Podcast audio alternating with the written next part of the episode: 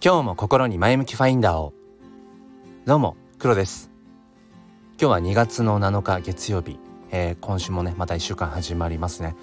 ただね僕はなんか、えー、どれぐらいからだろう。うんもうここ2ヶ月くらいですかね。いわゆるマンデーブルーみたいなものがなんかあんまりなくて何て言うんでしょう。こう平日も休日もそんなに変わらないこの心模様っていうのかな。まあ心をこうまあ、海に例えるの例えるのであればなんかねえっ、ー、とそう平日も休日も変わらず同じようなうんこの平坦なまあ時々ちょっと、まあ、若干ね波打つこともあるかもしれないけどなんかあんま変わらないなと思ってうんなんでだろうな。なんか程よくその自分の時間や家族との時間や、まあ、その仕事をしている時間っていうののなんか距離感っていうものを取れてるのかもしれません。この辺りまた深掘りしても面白いかなと思っています。え今日はですね、えー、今まさに僕がしていることなんですけれどもこの声を送るということ、うん、この価値についてお話をしていきたいと思います、えー、よければお付き合いください。このチャンネルは切り取った日常の一コマからより良い明日への鍵を探していくチャンネルです。本日もよろしくお願いいたします。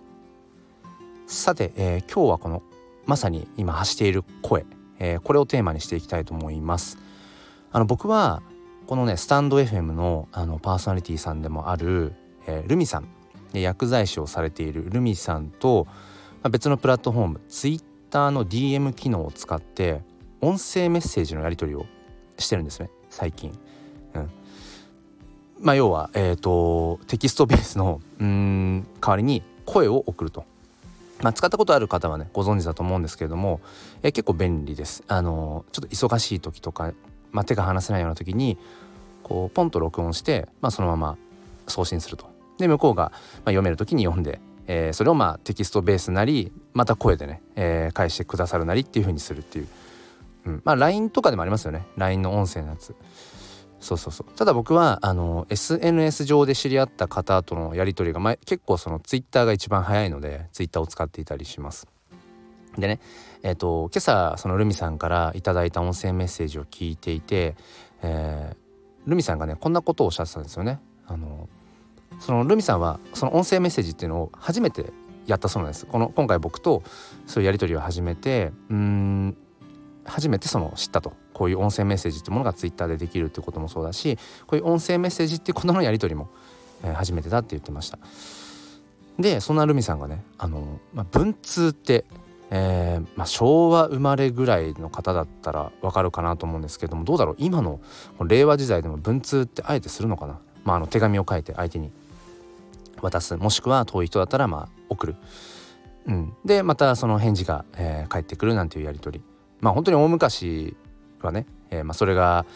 まあ、標準だったわけじゃないですか。うんそれを時代によってはなんかあの鳩だっけ？なんかありますよね、えー、鳩とかにこう持たせてそれを飛ばしていく伝書バトとかねありましたよね。うん、なんかそんな話まあ伝書バトはルミさん言ってないけど その文通の話になってでともするとこのその文通のあの良さっていうのが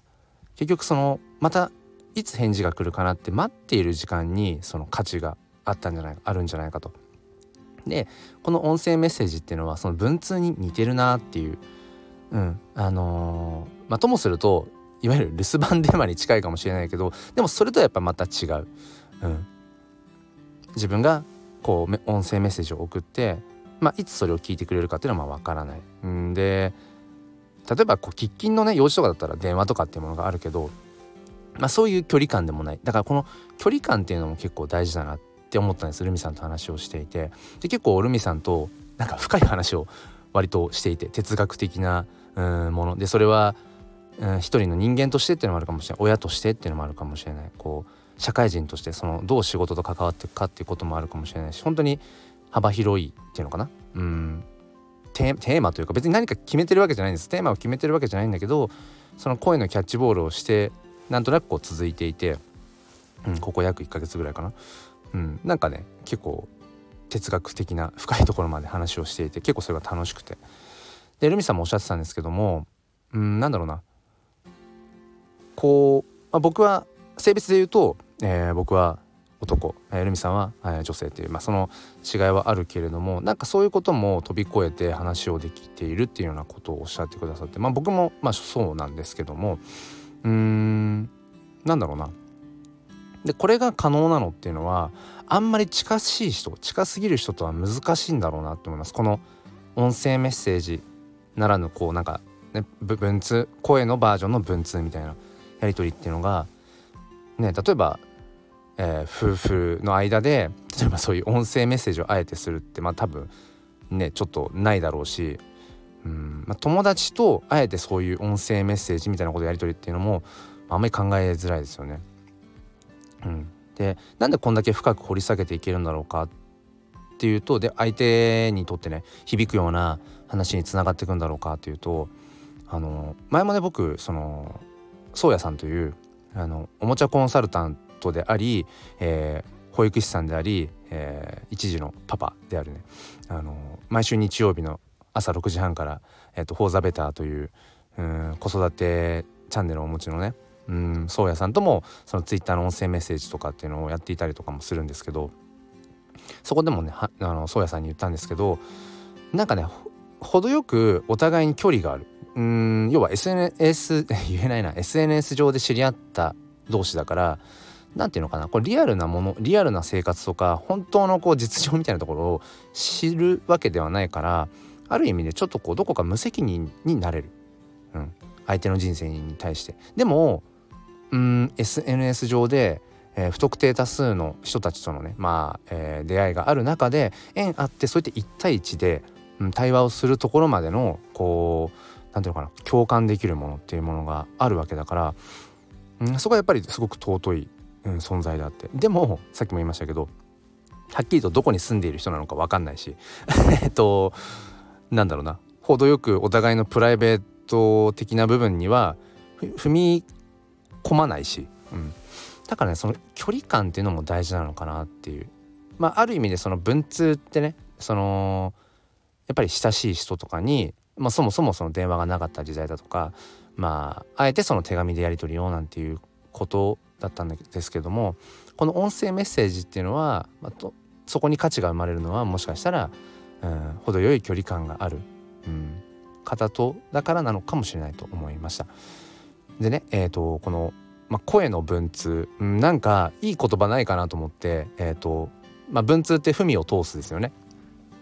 だから声だからまあ声を通す。声通うん違うな、えー、声を生と呼んで声通うんなんか違うな。声色って言ったりするから声圧声がよい違うな。なんかしっくりこないなと思って。でなんか声の文っっていうのもまあなんか結構オツだなと思うんですね。声の文そうするとまあ成文とかうん読むのかな。でもそういう言葉があるわけじゃないんですよ。ググったりとかしてそういう声の文っていうのがあるわけじゃないので。ただねなんかその声の文って書いてまあ、成文っていうのか小文わかんない、えー、どう読むかわかんないですけどどう読めばいいのかわかんないけどなんかねそうやって調べたらえっ、とこんな言葉が出てきました。えー、声で文でをなす。なすっていうのは、えっと、成長のせいですね。で何て読むかっていうと「えー、声あやをなす」って読むそうなんです。えーと、声って漢字を変えて文って書いて「を」成長のせいなす、えー、声文をなすでなんだろうこれと思ったらまあなんか古い言葉でそのなんだっけなその声に感情がこもって美しい調子を作るっていう意味らしくて声あやをなすあいいな。これいいなと思って。だから今回のねその文通ならぬ声を使ったまあちょっと分かんないけど声の文通っていうのかな、うん、声あやをなすっていう言葉になんかねちょっとこう縁を、うん、感じて、えー、そういうねなんだろうな。うん声ってところに自分のその時の思いとか感情をパックしたものを相手に届ける。うん、なんかすごくねやっぱ面白いなと思いました。でともするとこのスタンド FM でこうして収録配信をしているのもこれも、まあ、声の文通かもなって思います、えー、相手は誰かというと今聞いてくださっている方だしあとはともするとうん未来の自分、まあ、未来って言ってもそんなにうん先々っていうことじゃなくても数日後とかうん何ヶ月後とか1年後とかの自分がそれを受け取って受け取った時にあこんなことそういえば感じてたなとかあそういう時そういう感情だったんだね今はこんな未来を自分は迎えてるよっていうなんかまさに未来の自分に向けた、うん、なんか声の文通っていうのをもしかしたら僕はうんこれまでもねしてきているのかななんてことをふと思います。えー、そしてまたそれをね聞いてくださる方がリアルタイムの今日、えー、2月7日、うん、に聞いてくださる方もいれば1ヶ月後に聞いてくださる方もいるしなんかそういった意味で僕はこの声の文通をなんかね、えー、しているんだなってことを、えー、ルミさんとの音声メッセージから、えー、なんとなくうん考えさせられました。えー、ということで、えー、今週ね1週間また始まりますけれども金曜日が建国記念の日で休みかな。うんまあ、あのお仕事っていう方もいらっしゃるかと思うんですけれども、まあ、あの無理なくまずはこう自分の心と体を、まあ、最優先で。でそれから自分の手の届く、えー、人にねこう優しさだとかなんだろう。